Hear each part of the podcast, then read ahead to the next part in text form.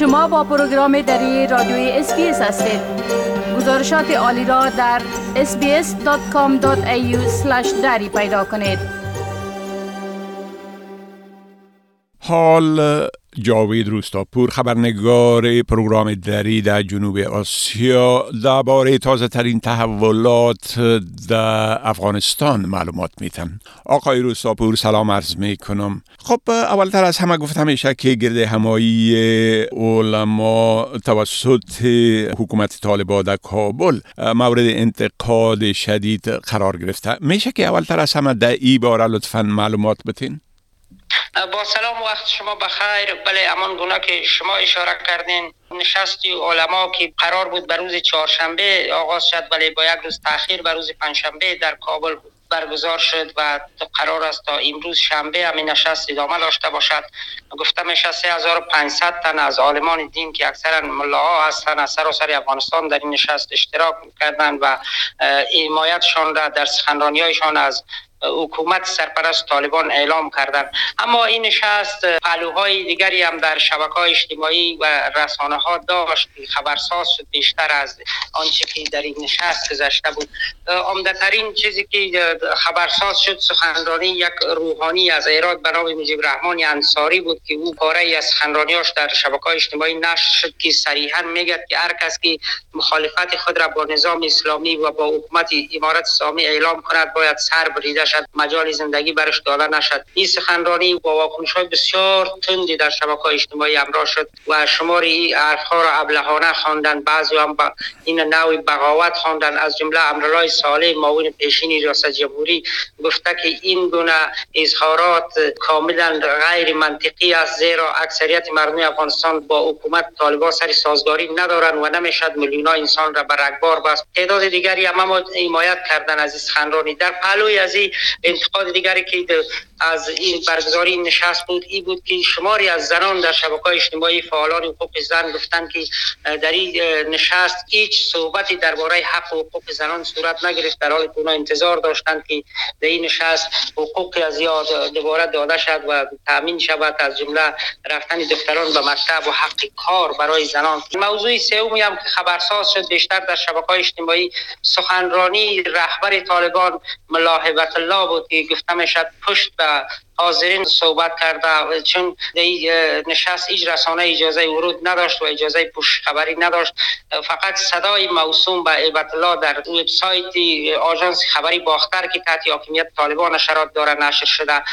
گفته می شد که برخی هم گفتند که تنها صدایی از ملا عبت الله بود نه خود ملا عبت الله در این نشست حضور نداشته. در پلوی از این انتقاد دیگه هم که بود که رسانه ها و خبرنگارانی که جهت پوشش این نشست به محل رفته بودن به خیمه لوی جرگه در نزدیکی پانتونی پل تخنیک اونا اجازه ورود برای نشست را نداشتن و پوش خبری از این نشست صورت نگرفت. شماری از خبرنگاران از عدم دسترسی برای پوش خبری بسیار انتقاد کردند و برخی از خبرنگاران گفتند که طالبان دسترسی به معلومات را محدود کردند و گفتند که دانستن برگزاری هر نشست و چیزی که گفته میشه در نشست ها حق مسلم مردم افغانستان است و طالبان نباید که این گونه نشست ها را محدود کنند تنها به تلویزیون ملی که تحت حاکمیت طالبان نشرات دارد. بله خب گزارش شده که طالبا در ولایت بلخ یک تعداد دخترای معسل به بهانه نداشتن محرم لطکوب کردن. بله. منابع روز جمعه و برخی رسانه ها گفتن که این دختران پس از اعلام رخصتی های پانتون در حالی که با پسرانی از خیشاوندانشان در یک موتر در راه برگشت به خانه هایشان بودند با برخورد تند ماموران امر به معروف طالبان قرار گرفتن و برخی هایشان که استدلال کردند از سوی این ماموران لطکوب شدند طالبان پسران و دختران معسل را گفته میشه یک تعدادش لطکوب کردن و حتی یکی از معسلین پسر به حد مورد لطکوب قرار گرفته که در یکی از شفاخانه های خصوصی فعلا بستری می باشد و معسلین دانشجو گفتند که پس از این حق ندارند بدون محرم به خانه هایشان برگردن. خب جبه مقامت میگه که یک تعداد از اعضای طالبا را که در اسارت خود دارن با خانواده هایشان از طریق تلفن صحبت کردن بله؟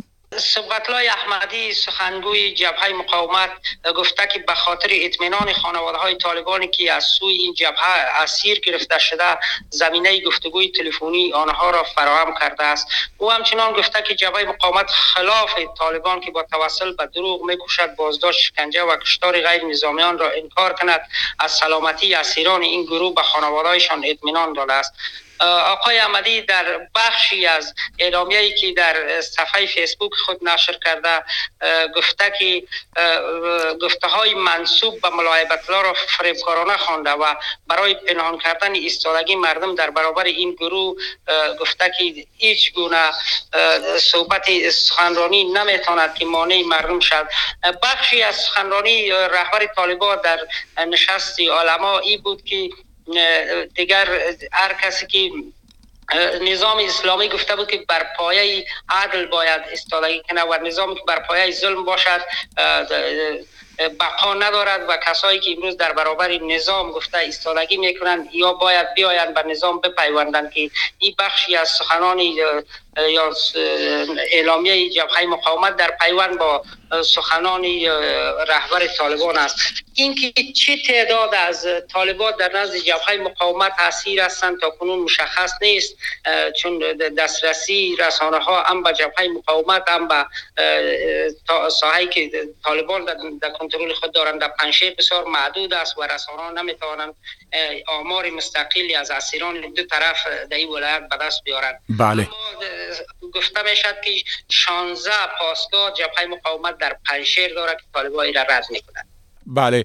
خب بسیار تشکر آقای روستاپور از این معلوماتتان و فعلا شما را به خدا می سپارم و روز خوش برتان آرزو می کنم وقت شما هم خوش. خدا حافظ ناصرتان.